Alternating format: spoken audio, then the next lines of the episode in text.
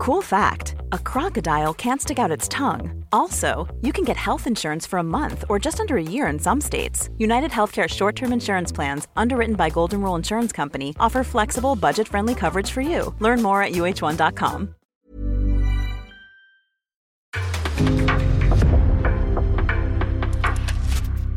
En podcast från Aftonbladet.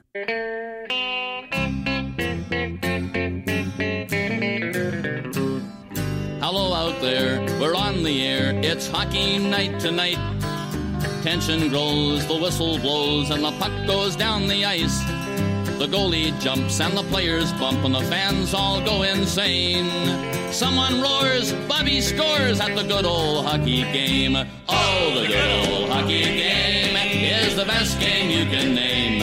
And the best game you can name is the Hallå, good hallå, old hallå, hallå, hallå, hallå, hallå, hallå, hallå. Ja, hallå med alldeles extra mycket eftertryck. Eh, och välkomna till NHL-podcasten Speciale. Ja, För att eh, nu befinner vi oss, alltså Jonathan Ekeliv i Stockholm eh, och jag, Per Bjurman i New York, on the eve of Stanley Cup Playoffs 2021-2022. Eller 2022 kan man nöja sig med att säga. ja faktiskt. Ja, det känns ju underbart. Jag tycker Ja. det, det är nästan så att du ska få dra det där talesättet direkt va, som jag hintade om förra veckan, som du inte fick säga då. Men det, det ska i alla fall nämnas någon gång i det här avsnittet, för det här är det är ju något speciellt när vi går från grundserie till slutspel. Det blir ju en helt annan Du hugger, du hugger direkt om det. Alltså ja, Ja. ja. det, det, det känns ju eh, extraordinärt och exalterande och eh, upprymmande därför att en helt ny säsong börjar nu. Den verkliga säsongen. Eh, När hockeyn eh, i NHL får en helt annan skepnad än den har under den långa serielunken. Och Ja. vi beskriver den enligt det klassiska talesättet Slutspelet är grundseriens elaka storebror som precis släppts ut ur fängelset och ute och letar efter trubbel. Precis så. Precis så. Nej, Och du stakar ingenting när du nämner det där ordspråket. Jag kommer liksom inte ihåg det exakt, utan det alltid, känns alltid lite nytt för mig varje gång du nämner det.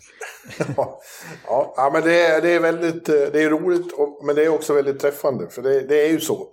Eh, hockeyn blir bättre, den blir eh, mycket tajtare, det blir eh, eh, sån hård satsning hela tiden. Eh, en spelare sa till mig eh, häromdagen att eh, varje enskilt skeende får en annan betydelse och alla misstag väger tyngre.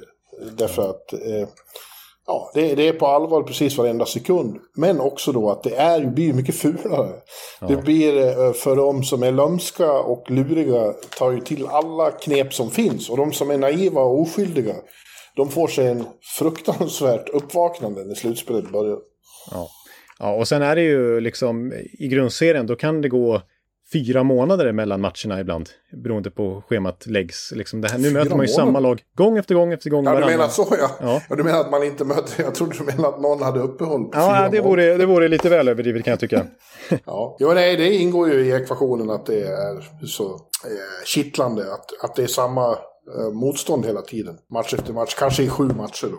Ja, precis. Och då, då liksom går man ju varandra på nerverna mycket mer. Det blir liksom, allt blir ju, känslorna blir ju på ett annat sätt. När det liksom, du Ja. möter samma, det, till och med samma kedja kan ju gnuggas mot. Alltså matchups blir ju mycket viktigare än, än under grundserien. Det blir en helt annan grej liksom. Coachduellen och duellerna på isen. Det, nej, Ja, det, blir det går väldigt fort för de här lagen att börja tycka extremt illa om varandra. När man möter samma person hela tiden i, i en av de viktigaste matcherna man har spelat i sitt liv så har man någon som man omedelbart blir otroligt less på hur de ser ut, hur de luktar, hur de låter när de flåsar. Och så. Eh, eh, det, det, det blir ett väldigt starkt känslosvall i de här matcherna. ja, Jag ju, gjorde faktiskt en... en eh, eh, jag har gjort en liten specialblogg som ska gå på måndag morgon i bloggen. Jag påminner om saker som man, som man glömmer bort lite. Vad som väntar nu liksom. Och så blir man påmind och just ja, det är så underbart det här. Eh, skäggen, snart kommer alla att se ut som de är med i apornas planet. ja, ja, bara en sån sak. Ja. Fansen kommer in och står och viftar med de här eh, handdukarna. Det är, ett, det, är en, det är en sån här markör om att nu är det vår och nu är det slutspel. Ja, ja. Eh, vi får förlängningar som är på riktigt. De, de tar inte slut efter fem minuter utan de pågår tills någon har gjort ett mål. Och det kan vara två, tre, och fyra och fem övertidsperioder. ja det är, så är det. Eh, vi, vi når det ultimata avgörandet i Game Sevens. Vi får eh, coacher som du sa som, som hamnar i luven på varandra. Vi, vi får, vid väldigt speciella tillfällen så börjar fansen i hallarna skandera We want the cup. Då vet man att då Ja, är då det på då är det riktigt. ju juni-juli. Ja, ja, det är slutet av serien när, det verkligen, när, när fansen börjar vittra. Att eh, det kan vara något stort på gång här. Då kommer We Want the Cup. Den hörs ju aldrig under grundserien. Eller Nej, tidigt nej, det är aldrig någonsin skanderats i januari. Liksom. Precis. Nej, och så de nya hjältarna som kliver fram. Eftersom superstjärnorna så ofta blir nedstängda så är det andra som tvingas skriva fram. Och, och det är ofta oväntade eh, namn som man tänker. Man får, se, veta, man får veta vad de är gjorda av och vilka som är riktiga lejon. Ja, det håller, jag- det håller jag med om. Och bara som ett exempel på eh, det vi sa innan där med matchup så att man börjar, ja, man börjar tycka väldigt illa om varandra. Så finns ju otaliga exempel på det från varenda slutspel egentligen. Men vi kan backa bandet ett decennium tillbaka ungefär när eh, Sidney Crosby ogillade Henrik Zetterberg så mycket så att han satte upp honom på väggen i gymmet eh, hela sommaren sen och bara tittade på honom för, som motivation inför nästa år. Att nu ska vi minsann ta den där jäkeln. Ja, så gjorde han ju. Det, i finalen 2008 så hade han ju... Eh, Z var ju verkligen ett plåster på honom. Han var, han var på honom precis hela tiden. Det måste ha varit vedervärdigt. Ja, det, det tyckte han ju verkligen. Ja. Och så tog han sin revansch året därpå. Så att, ja. Ja, ja, ja, och nu är vi on the eve av det här. Och, eh, eh, eh, alltså, jag, jag tycker att jag, det är, fan, det är 17 gången eller något jag gör det här i, i Nordamerika. Och borde liksom kanske ha blivit lite avmätt och, och vuxen och så här. Men jag känner precis så här kvällen före. Eh, det är precis samma barnsliga eufori. Jag kan inte tänka på något annat. Jag liksom hoppar omkring här. Och eh, eh, det, det, det blir alldeles... Darrigt i fingrarna när jag försöker skriva för jag är så ivrig. Ja, ja, så, ja, min upplevelse är att det är tvärtom. Du blir bara mer och mer taggad för varje slutspel som går. Ja, ja, Jag hade precis firat med någon stek här, har jag förstått, för liksom finmiddag här inför. Nej, det var inte. Jag åt bara en, en åt lunch för att stå mig igenom den här långa... Ja, men i alla fall så. Du, du, du planerade maten så att du ska kunna snacka ordentligt här nu i kommande timmen. Ja, och mycket kaffe har jag på bryggt också. Så att, eh, ja, det ska bli... Det, det är ju dessutom så här, det har vi varit inne på flera gånger. Första rundan är ju nästan mest underhållande. Det, egentligen är det väl så att hockeyn blir bättre och mer raffinerad och, och det blir mer så här strategi och på otroligt hög nivå ju längre in man kommer. Men, men själva underhållningsvärdet är ibland allra störst i, i första rundan för alla är så in i helvete ivriga nu. Ja, ja men det är ju den här tjurrusningen, liksom kosläppet. Kosläppet ja. och i vissa av de första matcherna, det spårar ur helt. Det är som att de håller, bara åker rakt genom sargen. Ja, faktiskt. Ja, det är på ett annat sätt än vad man ser senare som du är inne på. Så det är, nej, det, på ett sätt är det nästan, jag håller med om att första rundan kanske är favoriten rent objektivt sådär. Eh, nu har jag ju, mina lagsympatier har jag ju gillat de senaste slutspelen längre fram så att säga. Men, eh, men, eh, nej, men det är något speciellt när 16 lag fortfarande har hoppet om att ja, gå hela vägen liksom. Ja, ja. ja eh, det ska bbli, det ska bli eh, sanslöst kul och spännande, dramatiskt, eh, uppslukande, upprörande. Tänk när domarna börjar avgöra serier och så här. Oj, oj, oj. Eh, temperaturen är på väg upp mot eh, eh, eh, ja, nukleära nivåer. Ja, jo, jo precis. Och apropå det, så bara för att återknyta till liksom att det blir lite mer strategi längre in i slutspelet. Man orkar inte upprätthålla den här energinivån som man har första veckan heller. I liksom två månader. Det är ju det som är grejen också. De, de, de, det här är ju, de överpresterar ju rent energiskt, eller man ska säga, första veckan. För att de är så brutalt taggade. Ja, så är det. Och lika med oss vid sidan om. Ja, ja precis. Alltså, om ett par veckor här nu eh, i slutet av maj, då vi, vi kommer fortfarande liksom vara eh, kötta på här med, med poddandet och vara igång. Men vi kommer inte, det kanske är lite mer tillbakalutat än vad det blir i det här avsnittet. Ja. Ja, i det här avsnittet då, On the Eve of Stanley Cup, som jag älskar att säga. Ja, det är det. Så- det är. Mm. Eh, så ska vi då såklart gå igenom eh, och tippa alla serierna i åttondelsfinalen.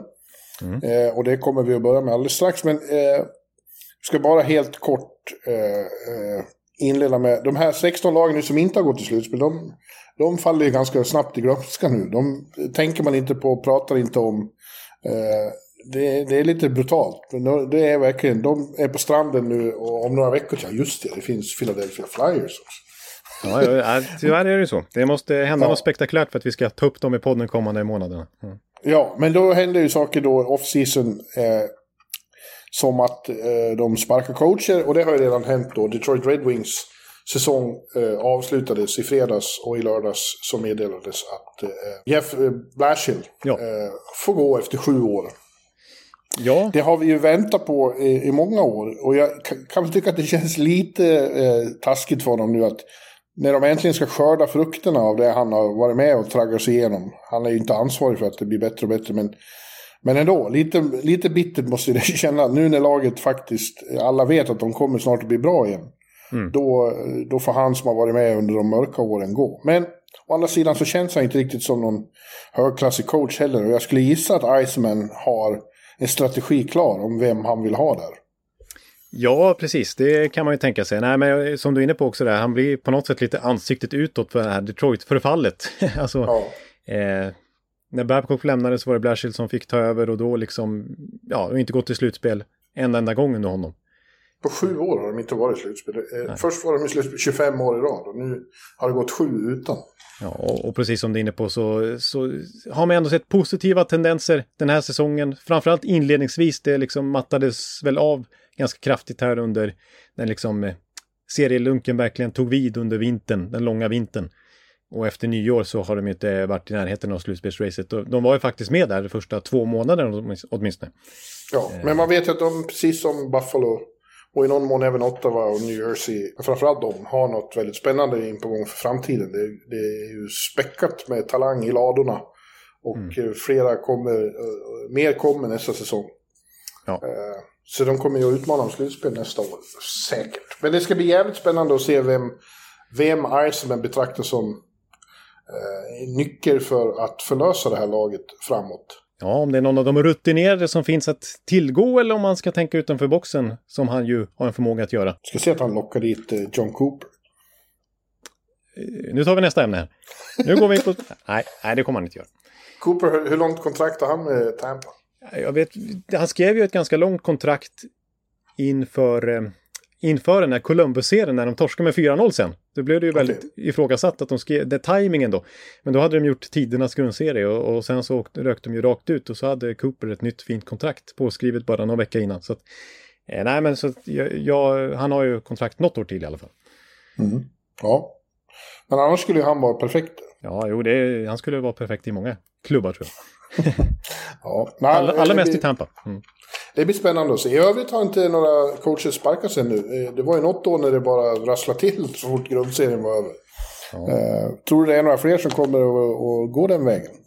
Jag förväntar mig att eh, Vegas gör sig av med Peterborough till exempel som var inne på en hel del förra Gör veckan. Är du? Ja, wow, det är ju ändå ett stort steg för dem. Eh, Jag är osäker på om de kommer att göra det. Jag tycker att de borde göra det, men jag, jag, jag tvivlar på det. Ja, då håller de verkligen hårt i honom. Alltså, det, det krävdes ju inte mycket för att Galant plötsligt skulle få sparken liksom. Efter att ha tagit dem till final första året. Men så var det en liten formsvacka där. Tredje säsongen var det väl och sen så var han borta där plötsligt. Men det känns som de har investerat lite mycket i honom. Jag, bara får det för mig. Det är väl lite prestigegrej kanske för McCreamon. Det verkar ju som att Montreal har bestämt sig för att Martin St. Louis ska vara kvar. Han, hans interim eh, titel försvinner. Han blir head coach på riktigt. Det verkar alla vara inne på där. Det är inte, det är inte hundraprocentigt bekräftat, men det verkar ju vara vad som händer och det är helt korrekt. Ja, det håller jag med om.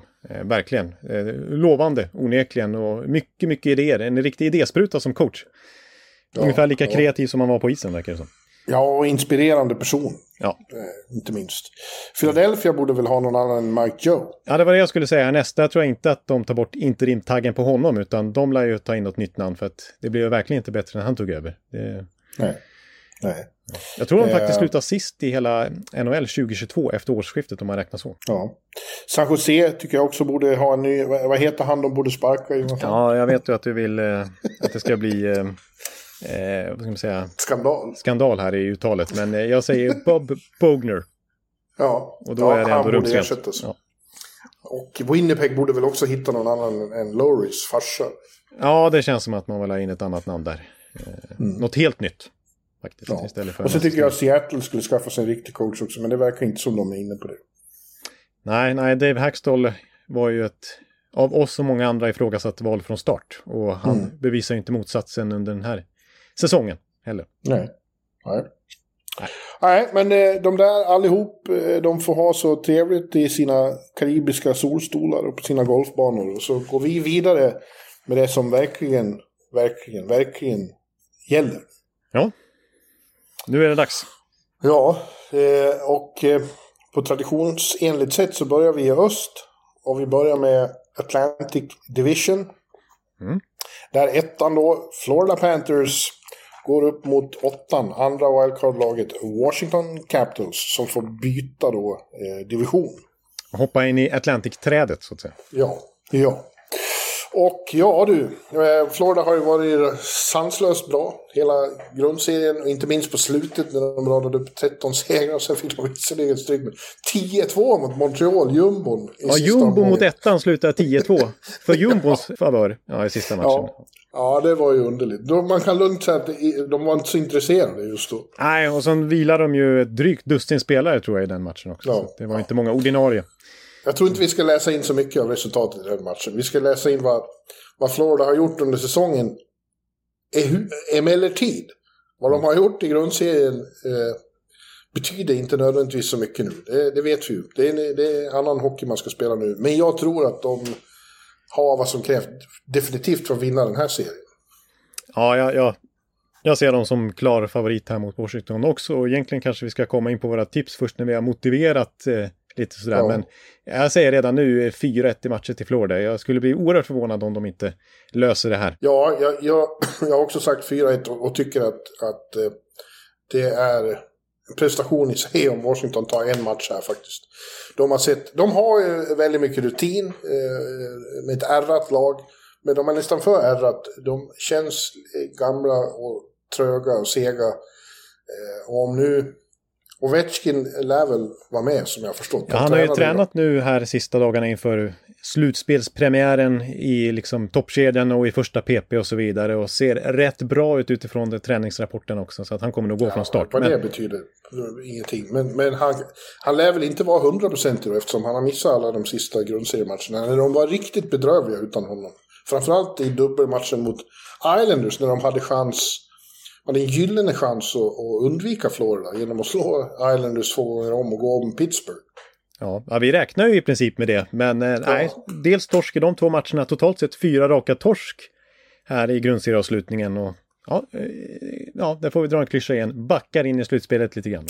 Ja, och, och om Ovechkin inte... Det är väl risk att han inte är hundraprocentig åtminstone. Även om han spelar. Och hans betydelse verkar ju vara enorm för dem. Eh, de har tillika är man ju väldigt tveksam kring deras målvaktssituation. Alltså Samsonov och Vanecek, båda två gör bra matcher emellanåt, men aldrig kontinuerligt. Nej, jag skulle inte bli förvånad om vi ser båda de två målvakterna, eh, att det hattas lite med båda två under den här seriens gång. Vi får se vem som överhuvudtaget startar. De har ju startat exakt lika många matcher under grundserien. Ja. Eh, jag tyckte det kändes som att Vanesek snodde åt sig spaden här under sena vintern åtminstone. Men eh, Nej, ingen vidare avslutning av han heller. Så att, och visserligen tycker jag inte Sassono nödvändigtvis är liksom övertygat han heller på slutet. Så att nej, de känns inte i så här, superslag, någon av dem när slutspelet ska börja. Medan det hos motståndarna finns så mycket lysande spelare så att det känns som det bångnar i väggarna där i eh, FLA Live. Det är Huberdo och det är Barkov och det är Gironi och det är Ekblad kommer förmodligen tillbaka. Så ja, han ska spela Rein... i premiären. Mm. Ja, det är Reinhardt och Bennett och Duclair och Lundell och Verhage. Och Chiarot och Patrik Hörnqvist som är en fantastisk slutspelskrigare. Ja. Eh, det känns som de har ett lag som ändå är gjort för det här också. Ja, jo, det känns som att de har lite sandpapper och så vidare också. En sån som Hörnqvist och Mason Marchment och Radko Guda, slaktan där bak. Och, och Lomberg. Ja, och Ryan Lomberg som ju en sån här... Lomberg, jag tycker det låter som en karaktär i, i, i ett Sjöwall Wahlöö-drama. Det har jag sagt länge. Han, ja, kunde ja. Vara, han kunde vara kollega till Martin Beck. Liksom. Ja, men Lomberg, kom nu så vi måste åka till, till Kungsholmen. Ja, och liksom i förra säsongens grundserie var han en sån här äh, filur som man eh, inte visste fanns. Och sen han slog igenom i slutspelet. Ja, det var i slutspelet. Så bara, vad är det här för långhårig liksom, tölp som åker ja, runt och, och för oväsen höll jag på att säga. Eh, ja. Han lär dyka upp nu även mot Washington kan jag tänka mig. Mm. Och de har också inspirationen i att de kan uh, sluta sig kring att Joe Thornton ska få avsluta med Stanley Cup. Ja, det brukar inte nödvändigtvis vara negativt att ha en sån uh, grej att vända sig mot. Sen måste ju han, han är ju liksom inte ordinarie, de har ju så brett lag så att Big Joe tar ju inte plats Nej. normalt sett på fyra kedjor och han har spelat för lite den här säsongen för att automatiskt få sitt namn ja, ingraverat i bucklan om det skulle gå hela vägen. Då måste han spela ett gäng slutspelsmatcher eller åtminstone någon finalmatch. Men eh, ja, nu ska vi inte gå händelserna i förväg, men eh, ja, så, så liten roll han i alla fall haft den här säsongen. Bengan har ju också fått mycket mindre roll då. Han är ju fjärde kedjan och får ganska begränsat. Quality sleep is essential for boosting energy, recovery, and well-being. So, take your sleep to the next level with Sleep Number. With a Sleep Number smart bed, you can individualize your comfort level and enjoy a better sleep night after night. JD Power ranks Sleep Number number 1 in customer satisfaction with mattresses purchased in-store. And now the Queen Sleep Number C4 smart bed is only $1,599, a saving of $300 only for a limited time.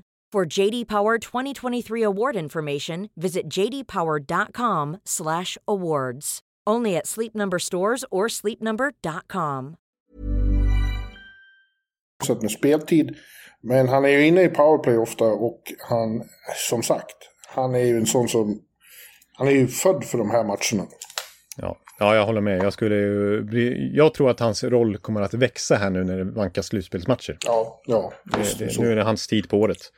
Eh, ja, och som du säger, alltså, och som vi varit inne på flera gånger här sista veckorna, alltså, de slutar ju på över fyra mål per match i snitt framåt. Och det har vi inte sett under hela cap-eran, ens på hela 2000-talet. Vi får ju backa då till Jagr och Lemieux 95-96 med Pittsburgh i, eh, sen vi såg ett, ett, lag som gjorde över fyra mål per match i grundserien.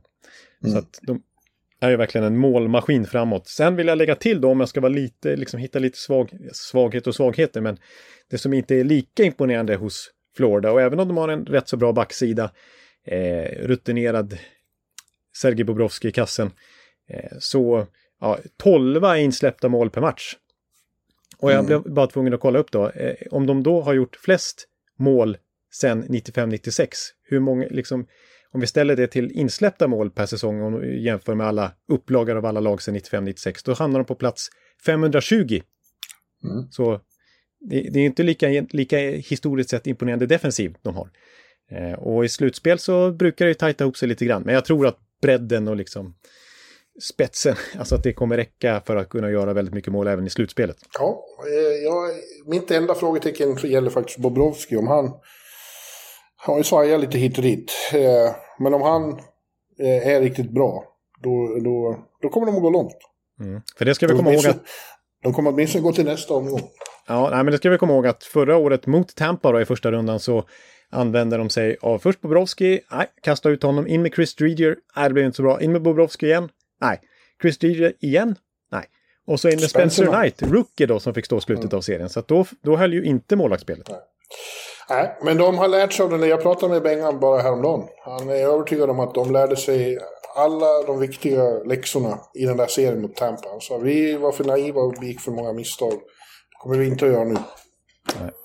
Men om man ska säga någonting, vi har liksom inte snackat upp Washington precis här i deras chanser i den här serien, men om man ska säga något positivt. Bara liksom historiskt sett så, så säger det någonting Washington att det här är första gången de inleder en slutspelserie på borta is sedan 2012. Det är ett decennium sedan. Ja. Eh, och jag tyckte att de skärpte till sig där när de hade sitt lagmöte och var besvikna på... De hamnade i någon slags ingenmansland där det var liksom klart att de skulle ta bara inom citationstecken den sista wildcard-platsen för någon månad sedan. Då, då skärpte de ju till sig och vann ett gäng raka matcher och mot tufft motstånd mot Colorado borta till exempel. Då såg man kapaciteten som finns i det här laget fortfarande. Men eh, att det ska räcka mot seriens absoluta suveräna här, det, det tror jag inte. Nej. Även om de kommer upp i sin högsta nivå. Nej, jag säger igen. Och då tänker jag mycket på hur det såg ut på slutet när somliga liksom vred upp. Eh, det är starkt om de tar en match. 4-1 säger jag. Ja, jag säger 4-1 jag med. Ja. Då kommer vi sen till en serie som du kommer att ha så svårt att, att prata om och, och krångla in dig i, i, Nej, det vill jag inte höra och så. Och det är då ja. Toronto Maple Leafs mot Tampa Bay Lightning. Vi rycker plåstret. Ja, jag måste säga att jag tycker direkt synd om Toronto. Jag tycker Toronto är fantastiskt bra i år. De, de, de, är så bra som man kan vara. Och jag tror att de hade haft... Jag tror de hade slagit alla andra i öst, utom möjligen Florida. Och det hade blivit riktigt hårt. Alla mm. andra hade de slagit ut. Men jag är högst osäker på om de slår ut Tampa. Ja, nej, det kommer ju bli, det känns som att det här kommer bli en väldigt, väldigt tuff serie. Ser jag även objektivt sett. Eh, men eh, som ni vet så jag har ju tippat emot Tampa i flera år i rad, så det kommer jag göra igen. Så ni behöver inte ta mina ord på så stort allvar. Jag kommer presentera vissa argument åt båda lagen så att det blir eh, något, något sånär lyssningsvärt i alla fall. Men ja, det, det, det kommer bli otroligt. Det är 2-2 i matcher i grundserien. Mm. Men ja, den där grundserien, varför återkommer du till den? Nej, det, det behöver, nej, där behöver vi inte dra så mycket slutsatser. Den det... stora skillnaden mellan de här två lagen är att ett av dem har bevisat att de kan spela slutspelshockey och vinna när det är som mest fruktansvärt. De, de kan excellera mitt i skärselden. Medan det andra laget fortfarande inte har bevisat att de kan vinna ens en serie i slutspelet. Nej. Eh, eh, där i ligger den stora skillnaden här. Och Tampa har ju vingat hit och dit under, under grundserien och sett slitna ut och omotiverade. Men sista veckan, sista tio dagarna när de tryckte till på den så kallade knappen och började spela som de kan. Det var ju, det bara, de bara rullade ju över sina motståndare. 8-1 mot Toronto i deras senaste matcher. Ja. Och eh, inspirerade spelare som Stamkos och Hedman har bara liksom krossat. Hur många poäng gjorde han på nio, nio sista matcherna Stamkos? Jag tror det var 28 på nio matcher. Ja, han gjorde 33 poäng här i april och det är den högsta, nu blir det mycket jämförelse med Pittsburgh där i mitten på 90-talet, men det är den högsta noteringen under en och samma månad. Sen Lemieux 95 tror jag. Ja. Och Hedman samlade på sig så mycket poäng så att han slog svenska backrekordet eh, ja. någonsin. Det hade Erik förut med 82 poäng. Eh, Viktor slutade på 85. Så att som du påpekade här för något avsnitt sedan, det är ju verkligen inte så att han har haft någon mellansäsong. Tvärtom, han har varit enastående. Ja, och det här är kanske en lite ledande fråga möjligen, men eh, om jag, jag ställer en, en, en, fråga här till dig och det är Conor McDavid vann ju poängligan i NHL den här säsongen och hade även bäst poängsnitt sett till spelade matcher. Vem var tvåa om man räknar till eh, poängsnitt? Ja, det var väl Steven då antar jag. Eller var nej, nej, nej, det var... Nej, ja, säg du. Nikita, Nikita Kucherov. Ja, du och din, du och din Nikita. Ja, men han är också en sån som... Eh, även om det är sant så har han ju inte eh, liksom rivit ner tapeterna på samma sätt som i tidigare grundserier när han var som allra mest, liksom, när han vann poängligan själv. Ja, men jag, jag, tycker samtidigt så här, när man räknar vilka är ligans bästa spelare så här, så tycker jag att Kutjov ofta hamnar kanske 7-8, men, men liksom... Ja, men nu för tiden är han, han är ju också en av de här som ju mer det gäller, desto bättre är han. Samma sak gäller deras målvakt i, i Vasilevski. Det här har väl varit hans minst, minst spektakulära eh, grundserie. Men vi vet ju att eh, i de största matcherna, då håller han nollan. Ja, precis. Fem raka nollor i clinching series. Series ja. clinching game, så att säga. Men jag måste bara få, eh, förlåt mig, nu blir det Tampa här, men, men vi ska prata Toronto också. Men, men Kutjov, jag snörar in på honom. Alltså, 40 poäng fler än någon annan i slutspel sen han slutspelsdebuterade själv 2014. Crosby är tvåa, 40 poäng efter. Eh, vunnit slutspelets poängliga två år i rad. Har poängrekordet under en och samma säsong under 2000-talet och cap då. Han har ja. inte så mycket mer att bevisa den här Clutchrow. Nej men du pre preachar ju till the choir här. Jag säger ju det. Han är ja. också en av de här enorma slutspelsspelarna. Det är det som behövs nu. Och vi vet inte om Toronto har några sådana. De har fortfarande inte bevisat det. Det har varit för lätt att ta bort deras stora spelare. Eh, Matthews och Marner i, i den här sortens matcher. Eh, ja. Inte heller har de, vilket ju Tampa sent om sidor utvecklade. Eh, de misslyckades ju flera gånger i konferensfinaler och en final för att de var för snälla. Liksom, för, för lite naiva. Nu är ju de också så, så vidriga som man måste vara i slutspelet. Eh, Ja, eh, de, jag tror inte har Wayne Simmons, men det är väger lätt mot Corey Perry och, och Pat Maroon och, och sådana grisar. ja, precis. Ja, men samtidigt tycker jag att de gör lite små justeringar, även om de liksom Kyle Dubas får sitta kvar och i sin tur håller fast vid sin, vid sin core, det han har byggt upp år efter år, trots att de åker ut i första rundan. Och de är inne liksom på, ja, det var det sjätte, sjunde säsongen nu för Austin Matthews, sjätte eller vad. Eh, så, så gör de ju vissa små justeringar och inför den här säsongen så har de gjort några till exempel, eh, just det här mentala, just man pratar hela tiden om Toronto, de tagit in en kanske mest respekterade mentala tränaren, om man ska säga. Man kan tänka sig Tom Bradys för detta mentala tränare. Han har även hjälpt Michael Phelps vet jag. Mm. Eh, som ska hjälpa. Och jag vet att Mitch Marner säger, har fått stort utbyte av den här killen. Eh, Greg Harden heter han. Ja. Om man kollar boxplay och liksom, defensiven har ju sagts vara, i alla fall tidigare, ett AB för Toronto, att de har fallit lite på det.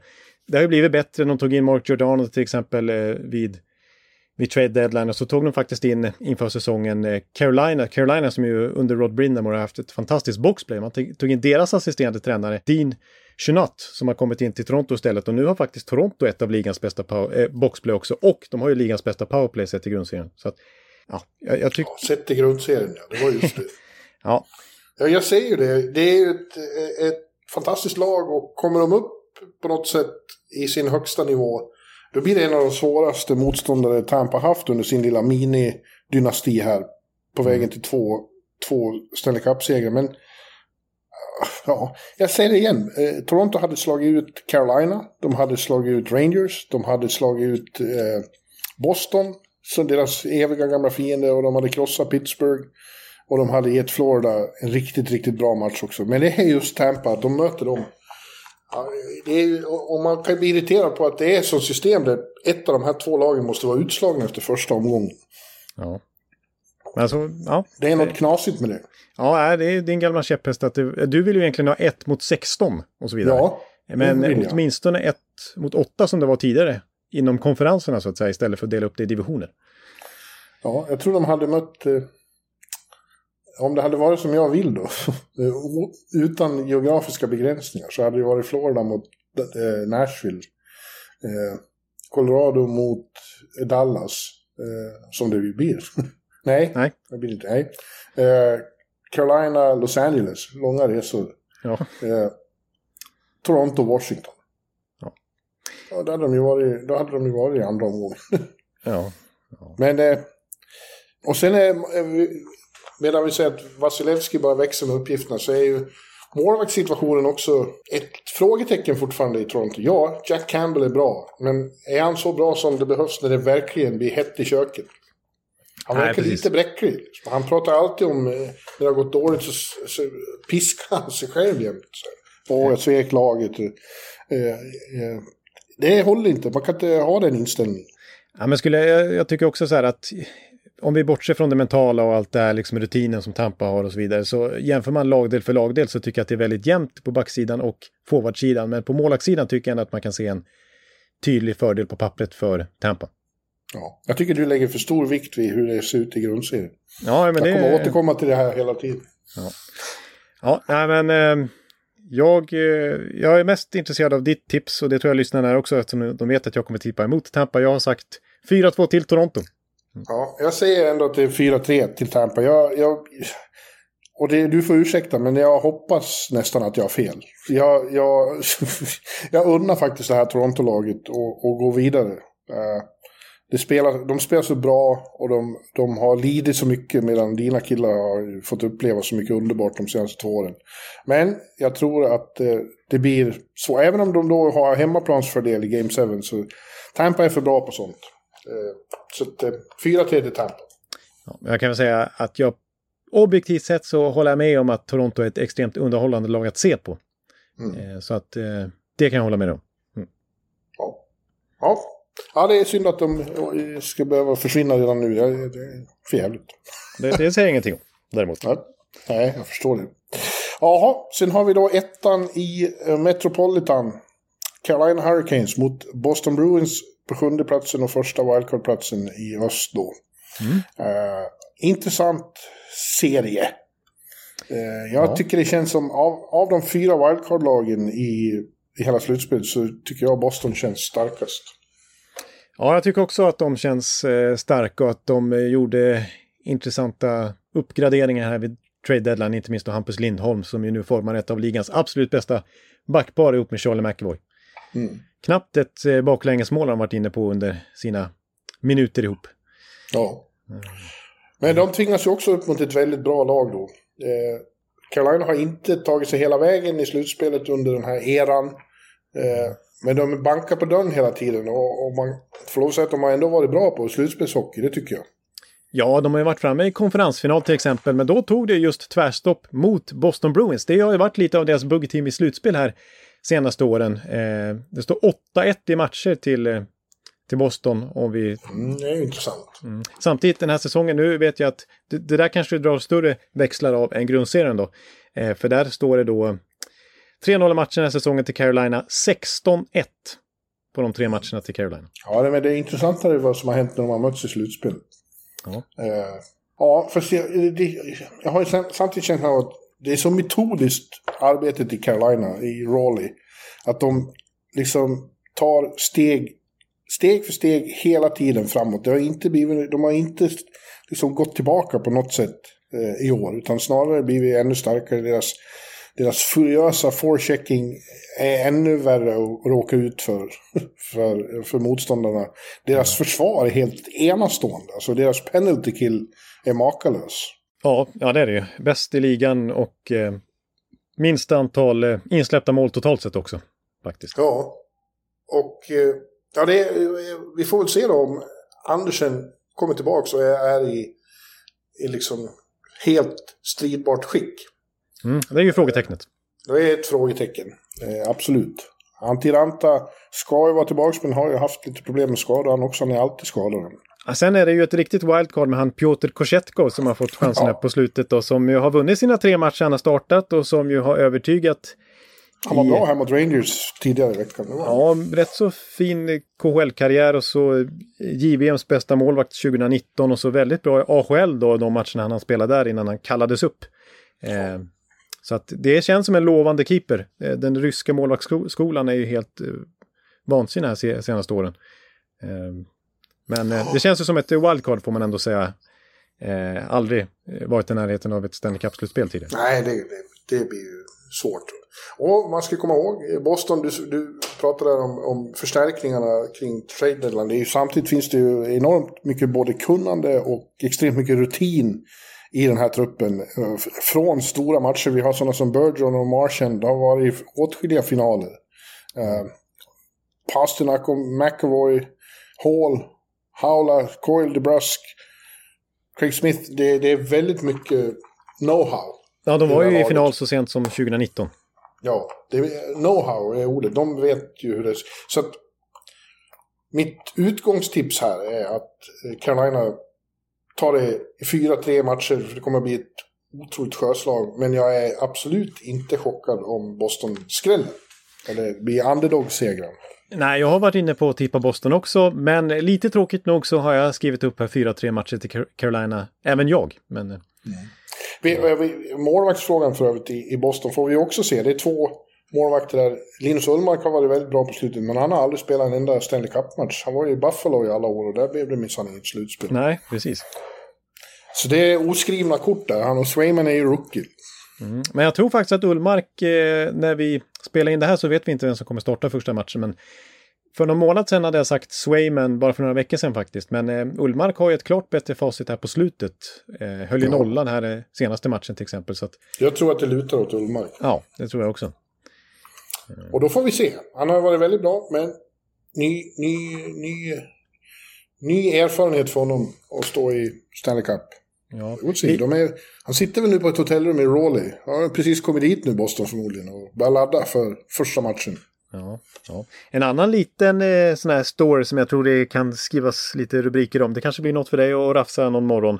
Eh, Brad Marchand har ju haft lite ja, extra liksom, eh, vad säger man, horn i sidan till Carolina den här säsongen. Det var ju så att Vincent Trocek jämfördes med Brad Marchand eh, av en reporter i vintras, det var väl i januari någon gång. Eh, och Trocek sa så här, du call me a rat? Liksom. Du think I'm a rat, like Martian? Och, och, det eh, förstod ju Martian sen fick höra det citatet och då, då la han upp på Instagram någon bild eh, på deras respektive karriärer och sa att det här är som att jämföra en Lamborghini med en Prius. och sen vann ju Carolina stort matchen därpå och passade på att skicka någon sån här eh, L Eh, som i Lamborghini, alltså loss som i mm. Lamborghini. Ja, och det blev ju Martian sur på igen då. Och skrev så här, det är fortfarande så att eh, ni i Carolina gör att vi, måste, vi spelare måste betala 20% i escrow. Just det, just det ja det såg jag. Ja, ja. Men det där, eh, ja det, men det, vadå? Vem de än hade mött så hade Martian varit stått i centrum. Ja, han har ju slickat på folk och så vidare i slutspel, ja. så det blir alltid någon rubrik kring honom. Så är det bara. Det är ytterligare en sån sak som blir spännande. Vad kommer han att hitta på för Ja, han hittar ju alltid kryphål, liksom nya sätt ja. att störa motståndarna. Så det kan vi se fram emot. Ja, Mitt utgångstipp är 4-3 till Carolina, men jag, som sagt, jag eh, blir inte alls eh, chockad om Boston tar det i någon annan sifferkombination. Nej, nej, inte jag heller. Jag, jag ser det väldigt öppet där. Jag, jag skulle nästan vilja säga 51-49 i procentfördel till Carolina. Så jämnt är det. I mål, tror du? Du tror det är så mycket mål? ja, precis. Nej, nej tvärtom. Alltså, vi, vi påtalade ju hur bra Carolina är defensivt. Alltså, ser man, alltså, Boston släppte in fjärde minst antal mål och när man kollar på mina underliggande siffror som jag brukar hänvisa till så, så var de det lag som förväntades släppa in minst antal mål. Färre faktiskt än Carolina sett till lägena som släpptes till mot Swayman eller Ullmark. Så att det är två väldigt, alltså vi har pratat om otroliga offensiva powerhouse i Tampa, Toronto, Florida. Men den här serien, även om de också har offensiv firepower, så är det framförallt två av ligans absolut bästa defensiva lag. Ja, ja jag säger 4 till Carolina, det är utgångstipset, de får stå för det. Och det gör du med. Precis. Mm. Sista serien i oss då är New York Rangers mot Pittsburgh Penguins, trots allt. Jag var helt övertygad om att det skulle bli Washington då när de hade så gyllene chans att gå om Pittsburgh, men icke. Eh, mm. Utan Rangers får gå upp mot Pittsburgh och vi ska få svaret på frågan nu då, är Rangers på riktigt i år? Fast jag tror inte att man får svar i den här serien, för jag tror att eh, Pittsburgh är sämst av alla i slutspelet och att Rangers vinner komfortabelt. Eh, och att det är först nästa omgång de får bekänna färg. Ja, jag tippar Rangers här också. Lite beroende på Pittsburghs eh, svaga vår här. Efter en stark vinter. Jag tyckte de såg väldigt lovande ut där i januari när de radade upp segrar och Malkin kom tillbaka från skada och Rust gjorde ju hattricks hit och dit. Och de fick ihop, eh, fick ihop det mesta tycker jag. Men eh, sista tiden här så har de ju sett svaga ut alltså. Snacka om att backa in i slutspelet. Ja, det gör de faktiskt. Och där kan man, visst kan man verkligen snacka om rutin dock i Pittsburgh. Eh, med, med Crosby och Malkin som har, och Letang då som har trippla Stanley Cups. Men eh, på senare år här så har de ju åkt ut i första rundan hela tiden. Ja, vänta ska du få höra. Jag hade just, eh, tänkte just komma till det. Vad de har erfarenhet av. Sen de vann 2017 då, så året därpå, 2018, vart de svepta i första rundan mot, mot Islanders. Mm, mm. Nej, vänta nu, nu sa jag fel. De, ja, 2018, 2018 så de, var det Washington åkte de i andra omgången. Ja. ja, det till slut så vek de sig mot Washington i andra omgången. 2019 blev de svepta av Islanders i första omgången. 2020 åkte de ut redan i play-in-rundan. Ja, mot Montreal. Eh, Mm. Ja, och i fjol blev de utslagna av Islanders igen i första rundan.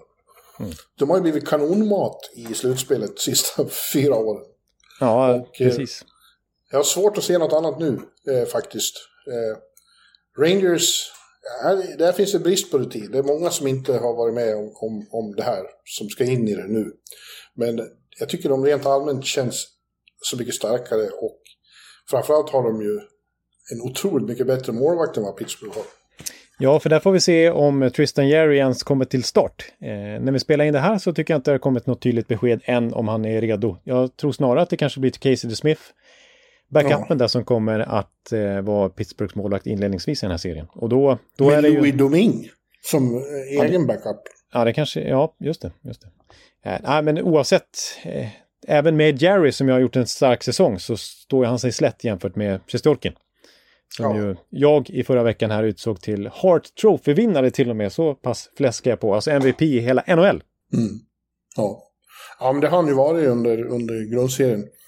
Det var eh, Rangers framgångar, det har vi varit inne på, hängde på hans prestationer under första halvan av säsongen. Sen har hela laget blivit mycket starkare och framförallt efter trade deadline. Det gjorde Chris Drury några riktig, riktiga fynd i Frank Vetrano och Andrew Kopp framförallt. Och Motti har vi inte sett så mycket av, men han ska väl vara tillbaka nu. Det har gett dem en helt annan bredd och, och, och djup där på, i, i forwardsleden. Och de har två väldigt starka backpar tycker jag i Fox Lindgren och, och Choba eh, och Miller. Mm. Eh, det, det eh, ja, jag, jag, tycker de känns som lite byggda för åtminstone för att ta den här serien. Så tar det nog stopp i nästa omgång möjligen. Men, men eh, nej, det, här, det här ska de vinna. Säkert som de får hemmaplansfördel. De är starka på garden. Ja, och sen så eh, boxplay och, och powerplay kan ju bli oerhört viktigt också i täta matcher. Och där har ju faktiskt Rangers varit, där har de ju avgjort många matcher under säsongen här. De är ett av ligans, vad är det, eh, fjärde bästa powerplay sett i grundserien och så topp 10 även i boxplay. Så att, mm. eh, och så har de en extremt bra coach. Det tycker jag i och för sig att Pittsburgh har också. Jag tycker Mike Sullivan, även om det har inte gått så bra på slutet. Så när det väl gick, han är en, en slug slutspelscoach. Men det är Gerald Gallant också. Han är ju han är bästa coachen i, i New York under mina år här, under mina 17 år. Det skulle jag säga. Ja, det är ju ett statement ändå. Men det håller Det jag har med om. varit, det har varit han eh, Tom Rennie, det har varit eh, eh, Torrella, Vigneault och nu, nu Galant. Jag tycker Galant... Och nej, vi, vi hade ju han emellan också. Eh, förra, vad hette han? David... Eh, David Quinn. ja, eh, och han var ju sämst. Lätt av de här. Men Galant, är, han är bäst. Ja. Ja, absolut. Ja, nej men eh, ja, jag... eh, Sen så, samtidigt vill jag bara poängtera så här att eh, jag menar, Crosby är fortfarande i- kommer från en stark säsong igen. Malkin har varit ifrågasatt, gör ändå point, över point per game den här säsongen i grundserien. Chris Letang är faktiskt sin bästa grundserie poängmässigt i hela karriären. Det tycker jag visserligen många gör i år. Det har ut så mycket mål så Ja, att det är- många slår personliga rekord. Ja, det är något... I, i, I Toronto, 13 spelare slog personligt rekord i poäng. Eh, säsongen. Det är ju något eh, lugubert med det där. Eh, eh, och det har ju varit mycket teorier man har hört de här på slutet. Den, den, den som jag tycker låter klokast är ju den om att eh, det har varit så tajt schema så att många har varit trötta och inte orkat försvara sig som ska. Och många mål, för många målvakter har blivit skadade. För många lag har ju behövt använda liksom, målvakter som egentligen inte är NHL. Vi fick ju till och med se en e-bug här i sista omgången. Devils har använt sju målvakter till exempel. Ja. Du hör ju. Så, Ja, många är- NHL, så många målvakter som håller NHL-klass finns det inte. Ja, då får man ju plocka från eh, ECHLs farmarliga Ja. om det ens fanns. Ja. eh, så att eh, man kanske inte ska eh, lägga för mycket vikt vid det där. Eh, även om det har varit väldigt kul med mycket mål. Ja. Ja. Men ja, jag, jag, jag håller med. De har ju rutin av de stora matcherna här också. Och några riktigt fantastiska matchvinnare. Och det skulle inte förvåna mig om de tar ett par matcher ändå. Det, det borde de väl kunna göra. Men jag, eh, i längden tror jag Rangers tar det här och vinner med 4-2. Ja, eh, tråkigt nog här så ser jag vad jag skrivit upp och det är 4-2 i matcher. För jag, jag håller med om att jag tror ändå att även om vi har snackat ner Pittsburgh här så borde de ha så pass mycket kvalitet att de gör en serie av det här åtminstone. Det blir ju ingen... Ja, de vinner nog en match på garden kanske här i början. Och då blir det så här nervöst i Rangers. Det kanske de inte klarar av att hantera riktigt. Vem vet? Överhuvudtaget ska man ju, ska man ju slänga in brasklappen här att vi låter så säkra om vissa saker. Ibland, ibland blir det ju totalt fel. Ibland vinner Columbus mot Tampa i alla fall. Ja, precis. Och vi sitter vid den här tidpunkten i fjol ungefär så att vi ju tokdömde ut Daryl Sutter som coach, så att han var slut. Ja, ja, Och ja, när vi kommer in på Calgary-serien här så kommer vi prata i andra ordalag om, om honom, om man säger så. ja, ja, vilka dumstrutar vi borde ha på huvudet. Ja, så att, eh, ja. Ja, 4-2 till Rangers. Men du, nu innan vi går över till väst, vet du vad jag ska göra nu då? Är det kaffepaus? Ja, Ja. jag tycker du kan göra en Malcolm Subban och sjunga lite för publiken. Ska jag dra en nat- amerikanska nationalsången då? Ja, gör det. Oh, say, can you see? By the dawn's early light what so proudly we hailed at the twilight's last gleaming, whose broad stripes and bright stars through the perilous fight O'er ramparts we and the rocket's red glare, the bombs bursting in air, gave proof through the night that our flag was still there. Oj, nu ställer vi oss upp. Oh. Och say does that star-spangled banner yet wave? Oh, the land of the free and the home of, the, brave. Ja, Vilka idioter. som tur var sitter jag i ett ljudisolerat rum här så att eh, jag Ja. gjorde inte bort mig på redaktionen. Ja, men- jag gjorde kanske bort mig för ett antal lyssnare visserligen. Men... Ja, men eh, det var ju en eh, makalös sekvens i Keybank Center som säsongen slutade med det att målvakten Malcolm Subban gick ut och sjöng nationalsången. Alltså han höll ju på att döda sina medspelare och Devilspelare. De stod ju och slog i sargerna, så något helt otroligt. Ja, det var väl Chicago som... Han, Chicago, det var nyligen han var i Chicago också, så då har ju en personlig relation till Subban. Han. De också. Nej, det var ju... Men jag tyckte Det han sjöng ju- och jag skulle ändå säga... Ja, absolut, det var helt okej. Ja, ja. Och, men framförallt var det så underbart att se lagkamraterna. De var helt taken aback. Ja, de hade väl inte koll på det där liksom. Så ut. Och han tog ju i. Han körde på. Ja, ja. ja, det var enormt jubel. Ja. Ja, eh, då har vi väst då. Det har ju varit riktigt eh, rörigt på slutet i sista omgången. Eh, det var alltså så att Dallas och Nashville skulle slåss om, om wildcard-platserna, vem som skulle bli placerad var och få möta vem då. Och det såg ut som det var helt klart att eh, Nashville skulle möta Calgary. Då visserligen hade eh, Dallas då vunnit sin måste-match mot Anaheim med, med 3-2. Men Nashville skulle ju då avsluta med mot Arizona Coyotes i den sista matchen någonsin i, i Gila River Arena. Just det. Och de öppnade ju med, eh, det bara small. Och det stod 4-0 till Nashville efter, efter sju minuter tror jag det var. Ja. Men på något jävla sätt lyckades de kollapsa.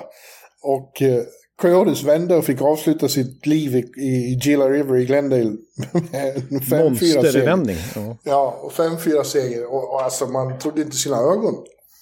Nej, Eh, eh, och, och därmed kastades de då i sista stund. Så nu ska vi istället prata om att Colorado, som är etta i Central och etta i västra konferensen, och hade läge på President's Trophy länge väl, innan Florida tog det. Det blir de mot sin gamla divisionsrival Nashville Predators.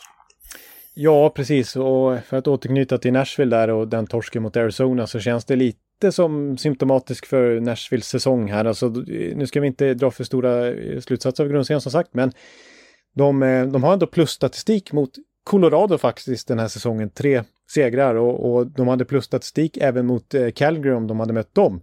Men de kan också liksom lika gärna förlora mot ett Arizona. Eh, det är väldigt upp och ner. Jag tror ju tyvärr då, eftersom jag är förtjust i att vara i Nashville väldigt mycket, så tror jag att de beseglade sitt eget öde i den där Arizona-matchen. Det må ha gått hur det vill i, i grundserien. Jag tror att de hade haft lite större chans mot Calgary faktiskt med sin, nu med ganska bryska stil. Eh, De är fysiska och hårda och sp- spelar lite slutspelshockey som Mattias Ekholm sa. Jag pratade med honom nyligen. Men mot Colorado, alltså. Colorado kommer de bara bli frånåkta av. De kommer att behöva hals, halsduk och mössa. Ja, Eh, faktiskt. Ja, men eh, ja, precis. Nej, samtidigt så John Hines där, hans spelsätt när Nashville spelar som bäst och liksom lyckas rå på, i alla fall grundseriemässigt, de här storlagen gång efter gång faktiskt, så är det ju för att de, eh, de backar hem och de, de stänger till de viktiga liksom, zonerna, inte minst då fram, vid slottet och framför Jose Saros, om nu han ens kommer till spel. Eh, ska vi säga också. det är också en otroligt viktig poäng i alltihopa. Ja, Jo- Jose Saros, flest starter av samtliga målvakter under hela grundserien. Det säger ju väldigt mycket om hans betydelse för det här laget. Nu är han ett frågetecken.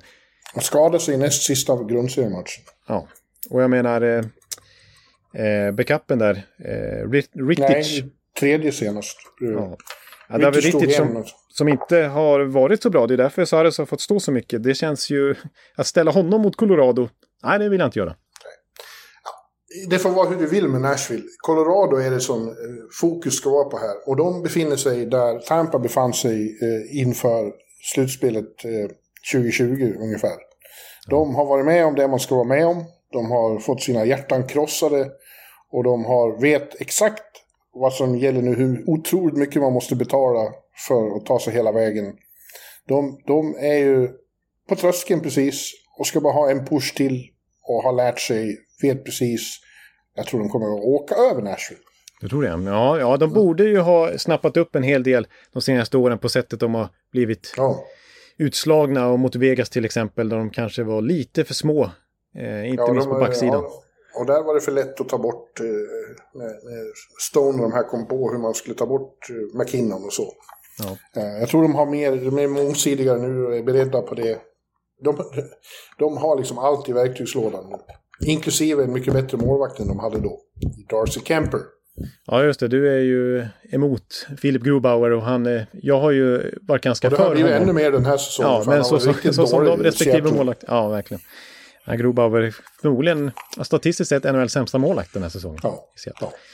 Eh, så att det känns ju bättre, får jag ändå hålla med om, med Darcy Kemper som har varit, verkligen växt in i det efter en halvsvajig start i Colorado vill jag lägga till. Men, ja. Ja.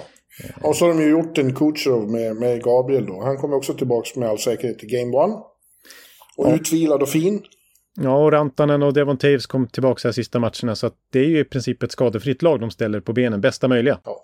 Så att, eh, ja, ja, eh, de vinglade till lite i slutet av den där meningslösa grundserien. För En seger sista sju matcherna. för att det var svårt att motivera sig i, Mm. säger jag. Eh, och nu kommer det bara säga pang. Ja, ja det, det, det tror jag också. Eh, Apropå liksom adderat Jag har, lite. gärna, jag har som sagt gärna fel. Jag, så jag, jag vill... Eh, eh, Nashville i final, det, det har sällan varit roligare. Nej, det är ju de där resorna dit, eh, det har vi förstått att eh, Per Bjurman tycker är angenämt. Ja, Ja, men de har ju adderat Colorado, eh, Josh Manson, apropå lite muskler och lite mer styrka verkligen. defensivt. Och, ja, men lite så här bottom six-spelare som Cogliano och Nico Sturm. Ja, ja. Och några av de här i, i, längre upp i hierarkin känns som de har blivit ännu bättre. Nikushkin inte minst har blivit ett riktigt vapen. ja Kadri den här säsongen, alltså nästan 90 poäng. Vem trodde att han hade det i sig? Om Burakovsky. han nu bara kan ge fan och, och dra på Ja. sig en avstängning. Det gör han ju varenda gång, så det måste han ju sluta med. Det måste han ju ha lärt sig nu. Ja, man hoppas det. Annars är det något fel på karln. Ja. ja. Eh, Men det vill jag dock lägga till eh, om jag ska vara lite så här hård mot Colorado. Det har man visserligen sagt med Tampa också några år. Man sa det med Washington innan de till slut vann. Men eh, ja, det är, de kommer fortfarande ha ett jättebra lag nästa år. Också Colorado naturligtvis. Men det är många. Jag tror det blir svårt ändå att få ihop en lika bra spets och bredd kommande, kommande säsong. Hela den där kedjan med Kadri, Nishushkin och eh, Burakovsky om de nu spelar ihop. De har ju adderat Lekkonen där också. Eh, alla de tre i alla fall har ju utgående kontrakt och de har höjt sina marknadsvärden, inte minst Kadri, så det kan bli svårt att behålla i alla fall. Ja, vad, ska, vad har det med det här att göra? Det är Nej, men jag menar bara att det är, liksom, eh, det, är- det är dags nu att och, och Ja. verkligen ta chansen när man har ett så här brett lag, för de kanske inte får en lika bra chans Nej. nästa år. Exakt. Ja, just därför kommer de att ta den. Ja.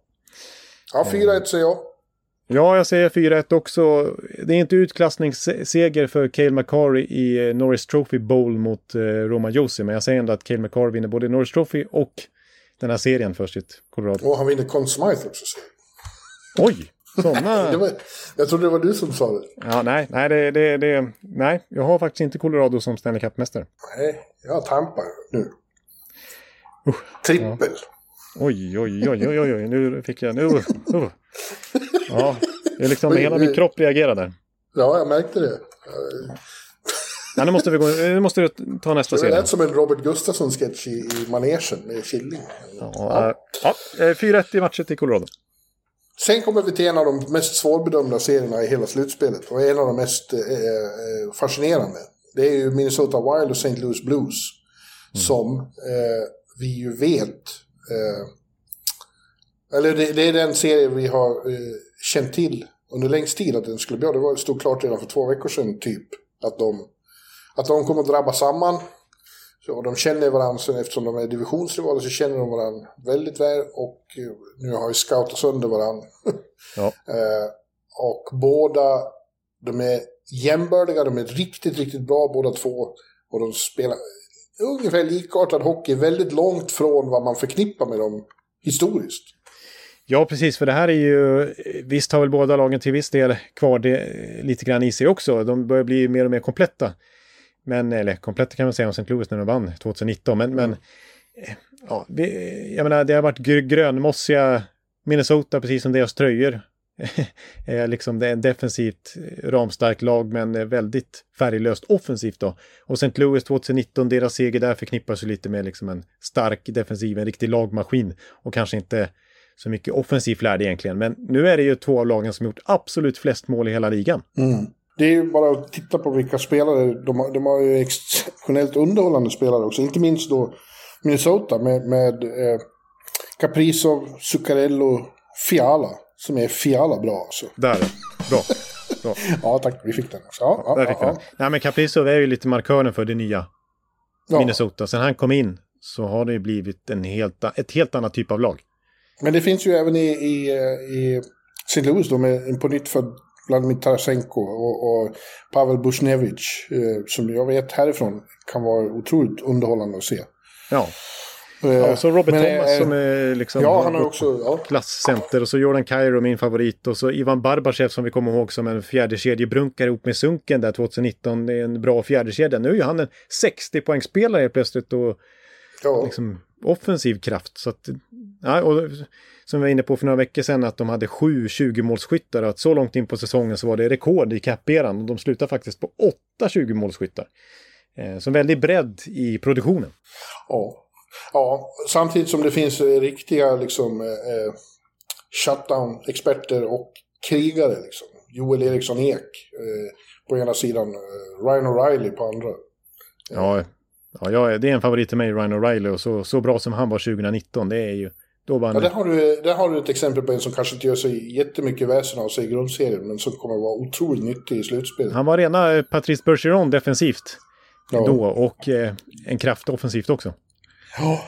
Eh, Så det, det känns som att det, blir, det kommer att bli en, en enorm kraftmätning det här. Liksom, det, det är extremt svårt att skilja dem åt och, och förutse hur det ska gå. Men båda, de var ju indragna i en riktig holmgång om hemmaplansfördel. Det, det verkade betyda jävligt mycket för bägge två.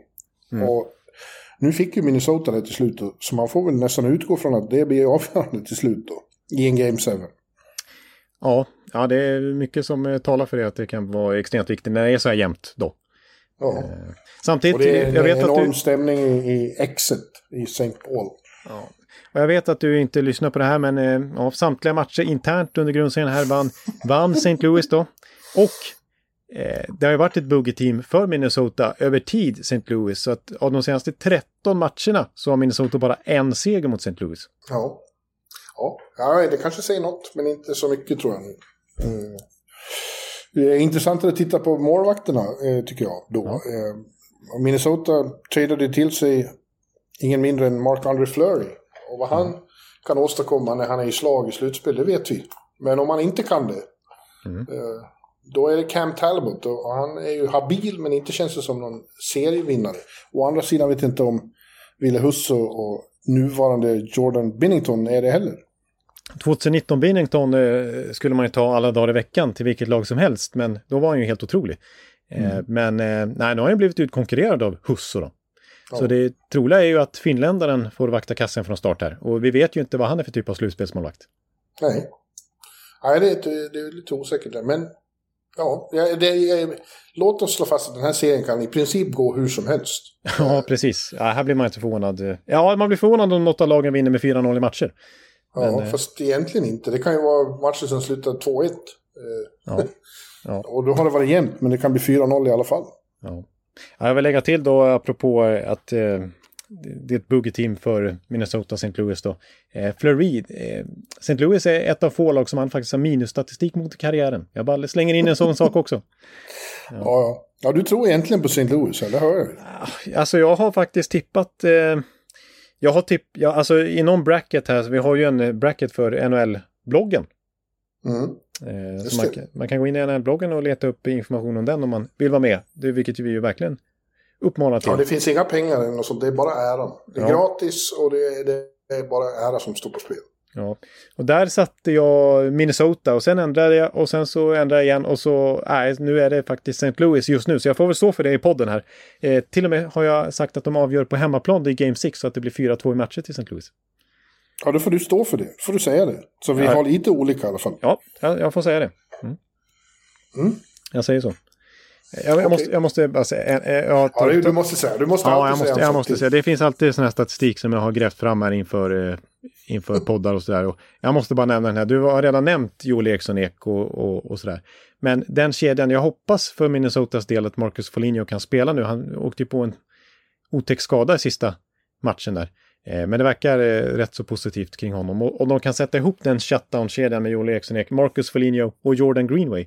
Alltså på hela säsongen så har de varit så brutalt bra alltså, på att stänga ner motståndarens bästa spelare överhuvudtaget, inte släppa till några målchanser. På, I 5 mot 5. Fem mål har de släppt in på hela säsongen.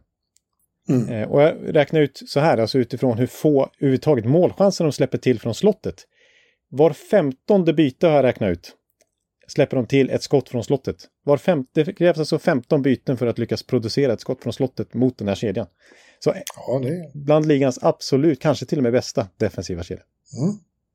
ja, det blir något att bita i för Ryan O'Reilly. Ja. ja. Ja, då har vi eh, sen då Calgary Flames mot Dallas Stars. Eh, Calgary etta i Pacific och eh, Dallas eh, tog ju då första wildcard-platsen i väst. Efter krångel på slutet. Och ja, Dallas är ju ett, eh, ett, liten enigma. Man vet inte vad man har Dallas. De, de vinglar så mycket hit och dit så de är väldigt svåra att få grepp om. De kan vara riktigt kassa ibland och riktigt eh, vassa andra gånger. Vassa Ja, och kassa. I massa och kassa, det rimmar till och med. Ja, det rimmar med Dallas om man säger så. Eh, ja, och lite som jag liksom sa där om Nashville, att de har också ganska bra statistik mot flera topplag. Mot Colorado till exempel, mot, de har vunnit en match mot Florida under säsongen och samtidigt har de torskat mot Arizona de också, gånger två tror jag faktiskt. Och de blev svepta av Ottawa i deras season series. Så att, nej, vä- väldigt ojämna och man vet aldrig vilken sida de vaknar på. Nej. Medan då Calgary har varit suveräna i årets grundserie, men i likhet med till exempel Florida och Toronto då, så har de eh, ja, verkligen inte bevisat någonting i slutspelet de år de har varit med överhuvudtaget. Eh, det är ett frågetecken. Kan de eh, spela på eh, som man ska även nu? Mitt svar är ja, förmodligen. För att eh, de har rimligen lärt sig lite av det de har varit med om. Och nu kommer vi till det som du var inne på tidigare. De har eh, Daryl Sutter i båset. Och det är ju en riktigt lysande slutspelscoach. Ja, det är det ju. Han har ju ringar hemma i någonstans. Eh, Där ute vid åken någonstans. Ja, nej. Ja, han, låg ju, han låg ju bakom Kackerlacksåren med LA. Som aldrig gav upp och alltid kom tillbaka. Nej, precis. Och jag, alltså det här är kanske en konstig referens att dra in, men alltså eh, tredje backparet de har där med Nikita Sadorov och Eric Goodbranson, det är ju sådana spelare som har studsat runt i flera klubbar de senaste åren och eh, sån som Goodra- Goodbranson kanske man trodde knappt skulle få kontrakt Han, ens. bör, han börjar med tredje backpar. Ja, ja, men det, det, alltså att de har gjort så bra, det, det har varit ett otroligt stabilt backpar för, för Calgary den här säsongen. Och att till och med sådana spelare har, har liksom varit så habila och så pålitliga, det tycker jag är, det säger hur bra coachade de är. Ja. Liksom ända ner dit så, så stämmer det. Det är inte bara toppspelarna som gör det för dem. Även om de har varit väldigt bra också naturligtvis. Där har, snackar vi ju väldigt många personliga poängrekord också. Men eh, det, det säger någonting tycker jag att sådana journeyman hittar rätt i Calgary. Det är lite Florida-känsla där. Ja, ja, precis. Att man liksom kommer dit och så funkar det helt plötsligt. Ja. Det är dock lite oroande att deras bästa spelare i år, den som vinner poängligan med 115 poäng, är Johnny Gaudreau. Och vi har pratat om det förr, han har aldrig gjort en bra slutspelsmatch. Han har varit för lätt att ta bort. Eh, och eh, vad vet vi, varför tror vi att det inte blir så i år? Ja, det är väl just att det är Sutter som coachar och att det är en annat, kanske ett annat mindset som till och med har eh, trängt sig in hos Gaudreau. Men, Ja, eh, kanske, men det kommer inte att bli lätt mot en Jamie Benn eller Joe Pavelski. Nej, De vi vet, vet ju... hur, de vet hur man tar hand om sådana killar. Ja, alltså, eh, vi minns ju från eh, 2020-bubblan där med när Dallas gick till final året innan som störde dem, var de det lag som kanske allra mest ihop med Boston störde mästarna St. Louis. De var ju Mm. en, ett Game 7 övertidsmål från att slå ut St. Louis i det slutspelet. Just det. Och då var det en sån som Jamie Benn som har varit ifrågasatt i flera år nu som tände till ordentligt och var väldigt bra i, i, i det slutspelet och även 2020 i bubblan. eh. Så att, ja, det är det som eh, Dallas är beroende av för att annars är det ju bara en kedja som har fungerat den här säsongen och det är ju den med Jason Robertson, Rope Ains och Joe Pavelski. Men Ja. de har faktiskt svarat för 45 procent av Dallas mål. Eh, Så att de, om, de inte an, om de andra inte lyfter sig nu i slutspelet utan håller samma kvalitet som i grundserien, då är de chanslösa mot Calgary.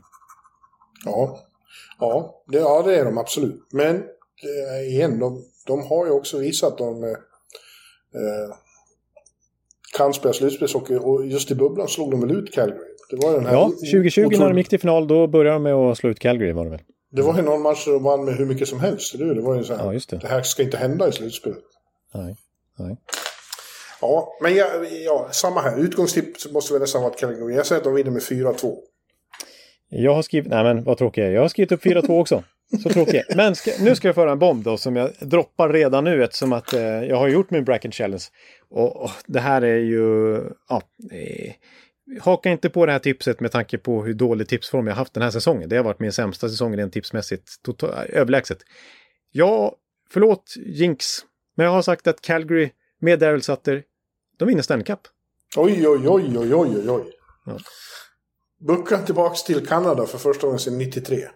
Ja, och, ja, just det, bara en sån sak. det- tänkte jag inte på att det är ju faktiskt ett kanadensiskt lag som bryter Och det sker i förbannelsen. Saddle, då. Jaha, jaha, jaha. Och, och nu kommer du ju sucka djupt här och, och liksom grundserien. Ska du komma släpandes med den igen? Alltså, gå, Nu Ja. går vi vidare, tänker du. Men tittar man på, på liksom hur välcoachade Calgary har varit så i, i, i princip varenda sån underliggande statistik, statistisk kategori man kan, man kan prata om så är Calgary topp 10 på ett positivt sätt då liksom i insläppta mål, förväntade insläppta mål, gjorda mål, boxplay, powerplay, eh, ja, chanser från slottet för och emot och så vidare. De är och till, det här tycker jag är häftigt också, liksom, trots att de skapar så mycket framåt och är så täta bakåt och eh, liksom forecheck och så vidare, så är de också så otroligt bra i kontringsspelet på att knappt släppa till några kontringar alls och producera väldigt många kontringar själv framåt. Så det, det är väldigt svårt att hitta någon del i spelet där Calgary inte är bra. Vilket ju tyder på vilken, vilken förändring Daryl Sutter genomsyrande har fått till Ja. eh, överallt i spelet. Och så Jakob Markström i kassen också. Ja. Mm. Ja. Det ser man. Eh, där tror jag du har fel. Tror du på en repris av 04-finalen? ja, men i så fall hoppas jag att det andra laget vinner. Ja, jag förstår det. Vi har en serie kvar då. Och nu har jag varit, eh, framförallt jag, men även du, varit väldigt tråkiga och tippa väldigt eh, konservativt. Ja, Men i den avslutande serien mellan tvåan och trean i Pacific, det vill säga Edmonton Oilers och LA Kings, så säger jag att det blir skräll. Jag börjar med att berätta det att LA Kings vinner med 4-2. Ja, det är ju en skräll och jag som tänkte säga så här att eh, av alla serier som är nu så, så kan jag tänka mig typ att Toronto, de slutar tvåa i sin division, får möta Tampa. Edmonton slutar tvåa i sin division och får möta LA Kings. Det känns som kanske Ja. lite orättvist. Det var Men, många som har pekat på det, men jag, jag tror faktiskt att, att eh, eller jag tror, jag, jag chansar på att eh, LA tar det. Alltså, Oilers har ju inte heller varit något slutspelslag eh, under den här e- moderna eran. Eh, för att det har varit för lätt att ta bort McDavid och Dreisaitl. Och när man har gjort det så har inte återstått så mycket av farligt. Eh, Nej. Men nu har de ju, de är ju mångsidigare nu. De har fler vapen, men framförallt Evander Kane är en till eh, offensiv spets. Och eh, det känns som försvaret är lite mer dynamiskt så. Eh, problemet är ju bara att de stöter på två av världens bästa eh, centrar. Eh, När det kommer till att möta motståndarcentrar. slut- Ja, slutspelscentrar i, i Ansi Kopitar och eh, eh, Philippe Danault. Danault, Som ju släckte lyset för tre kanonlag i fjol. Ja. Ja. Eh, så att det, jag tror att det, det kan bli en mycket obehaglig överraskning för Edmonton i alla fall det här. Fast de känner sig nu, alla tror att de är favoriter och, och, och tror att de kommer att vinna. Mm, nja, det blir svårt det. Och, och eh, LA har även ytterligare några väldigt bra eh, slutspelsgladiatorer. Viktor Arvidsson till exempel. Alltid, alltid, alltid bra i slutspelet. Ja. Ja. Dustin Brown lär vara motiverad. Han har ju han, Ja. proklamerat att han lägger av nu efter den här säsongen. Han har ju några titlar att peka på. Eh, och så, ja, det, inte för att nödvändigtvis prata, nu pratar grundserie snarare då, men, men eh, de har ju lite hot också offensivt i Adrian Kempe, 35 mål. Ja. Eh, Och de har en på nytt född Jonathan Quick i kassen som har varit riktigt bra. Medan Edmonton har två gamlingar som ingen vet vad man har. Eh, De varvar kanonmatcher men kan plötsligt se ut som att de är pensionärer. Som inte förstår vad... Som man förvirrar sig in på isen. Förvillas in på isen. Ja, ja visst, precis. Att, eh, nej, de känns eh, lite... Alltså högsta nivån är ju... Där, då, då, då är det ju klasskillnad med de här två lagen. Men det är lägre lägsta nivå också på Edmonton. Eh, men jag vill säga det att samtidigt så, om vi bara isolerar till vad Jay Woodcrofts Edmonton, hur det har sett ut när han tog över efter sparkade Dave Tippett där i början av februari. Sen dess, jag blir lite förvånad själv, även om vi pratade varmt om, om Edmonton för några veckor sedan när vi hade lite fokus där och eh, Woodcrofts förändringar. Näst flest poäng i hela NHL efter eh, coachsparkningen. Mm. Ja, ja, ja, visst, det är mycket som är bättre, men det har varit grundserien det, Jonathan. Ja. Alltså får vi Jag, se då. jag, Ja. jag vänder ju på det här, vi, vi, vi ser det genom ett nytt eh, prisma. Ja. Ja. Ja, du hittar en ny synonym för att förklara hur... hur ja. Ja, och, ja, och samtidigt så det är väl ett, liksom som positivt för Edmonton just det här med att de har, du pratar med Evander Kane, Zach Hyman som kommit in också, eh, att man fördelar sina, sitt material så pass nu att man har Ryan Nugent Hopkins som tredje center och Dreisaitl i en egen kedja och så McDavid då är uppe med, med Kane. Eh, det gör det ju svårare att matcha mot, men problemet med LA Kings är ju att det är just där som de har sin styrka, att de har både Kopitar och Dano, inte bara en shutdown center. Eh, så att de, de två, någon av de två kommer ju vara på, inne på isen säkert Ja, 45 exakt. minuter per match. Så att, eh, Det är framförallt det jag tror blir, blir eh, akilleshälen för, för våra vänner från Edmonton. Men eh, jag förstår ju att folk tror på dem och att eh, jag, jag blir inte förvånad om jag har fel med Edmonton har och jag blir inte ledsen heller för att eh, då har vi ju i, i, the pipeline ett Battle of Alberta i andra omgången och det vore ju något av det häftigaste vi har varit med om på senare år. ja, precis. McDavid i sin prime kanske. Han slår ju Ja. personligt poängrekord, han också naturligtvis. Mm. eh, så att, eh, ja, jag, jag, det, det tror jag på. Jag har tippat att Edmonton löser det här trots allt. Eh, ja. Synergi där när försvarsspelet har blivit bättre under Woodcroft så har även Smith och Koskinen spelat upp sig avsevärt. Smith har ju faktiskt varit rätt bra här en tid. Eh, Mm. Men vad måste vi, jag, jag vill chansa lite också. Så jag säger 4-2 till LA. Du säger 4-2 till LA, men det är kul att vi har, lite olika också. Ja, vi, inte för att det nödvändigtvis spelar så stor roll, men det är lite speciellt att Todd McLellan möter sitt gamla lag också. Han kanske har lite insight på McDavid. Och Ja. vi får se. Är det enda vi har olika? Nej, just det. Du vågar inte tippa Tampa heller. Nej, jag tog ju St. Louis istället för Minnesota. Ja, just det. Just det. Mm. Eh, ja. Får jag höra vilket lag du eh, har du bestämt dig för vilket? Ja, det har du ju sagt. Ja, du har ju sagt vilket Stanley Cup-tips du har och det var ju det laget, ja. ja just det. Nej, det lämnar vi. Så. Ja, jag kan berätta för mitt träd. Ja. Eh, I oss då så eh, blir det Tampa, Florida i, i ena divisionsfinalen. Mm. Och eh, sålunda eh, Rangers mot Carolina i den andra. Mm. Tampa slår Florida med 4-3. Carolina slår Rangers med 4-2 eller något sånt. Eh, så det blir konferensfinal mellan, Florida och, eller mellan Tampa och Carolina. Och Tampa vinner. I öst blir det då eh, I väst? konferens... Mm. Ja, väst, förlåt. Det blir det konferensfinal mellan eh, Colorado och Minnesota. Mm. Mm. Eh, där vinner Minnesota. Ja. eh, och så blir det Ca- Calgary-Edmonton i den andra. Och så Ja. Tar sig Calgary till konferensfinal mot Minnesota. Men Minnesota vinner. Så det blir final mellan Tampa och Minnesota. Oj, oj, oj. Ja, du, du, du. Just och jag slänger ut Minnesota redan i första rundan här, du ser.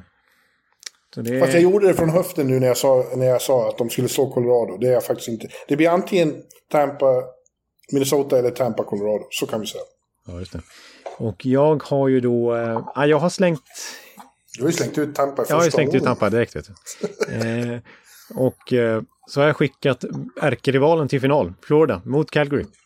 Ja, Så det blir, eh, Florida, Calgary. Ännu längre resa än 2004. Om möjligt, eh, det är en av de längsta, kanske den längsta resan eh, någonsin i en Stanley Cup-final.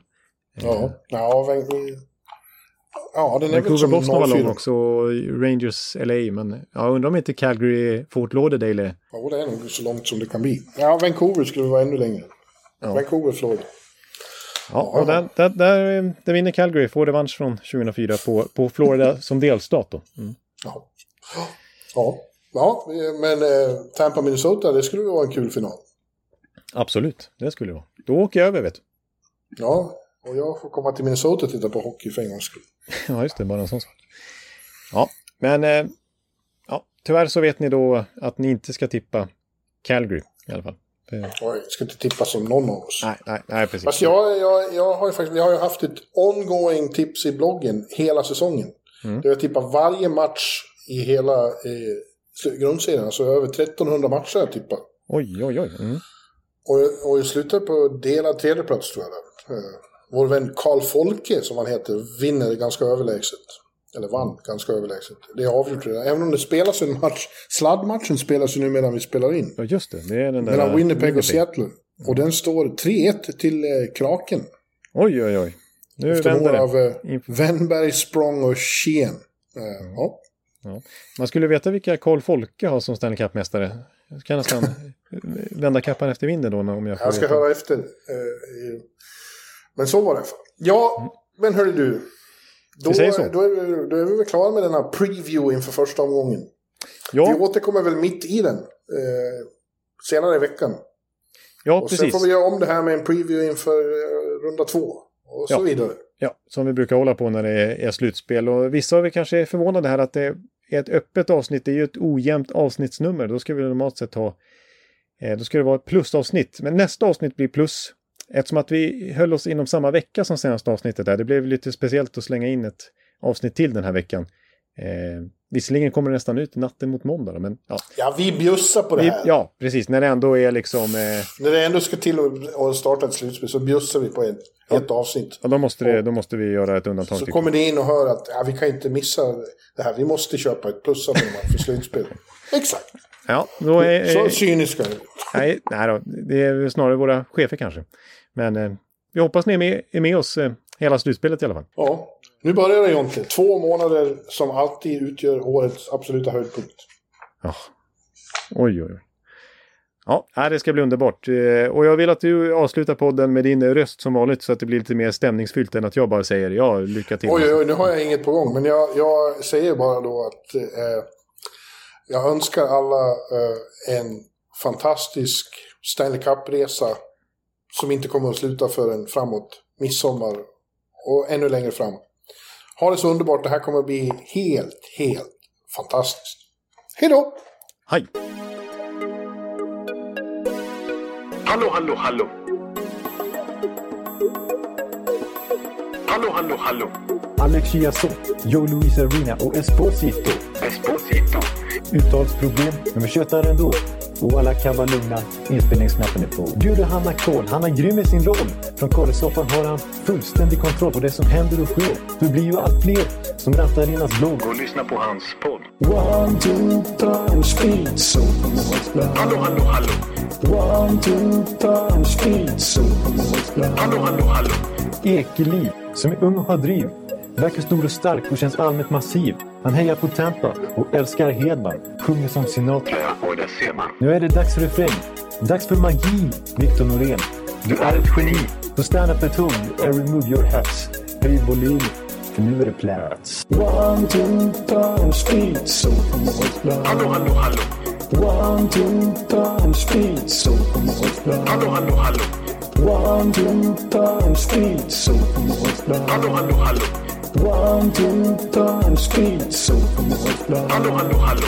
Det är otroligt länge sedan båda samtidigt var så här bra. Hallå, hallå, hallå. Det är otroligt länge sedan båda samtidigt var så här bra.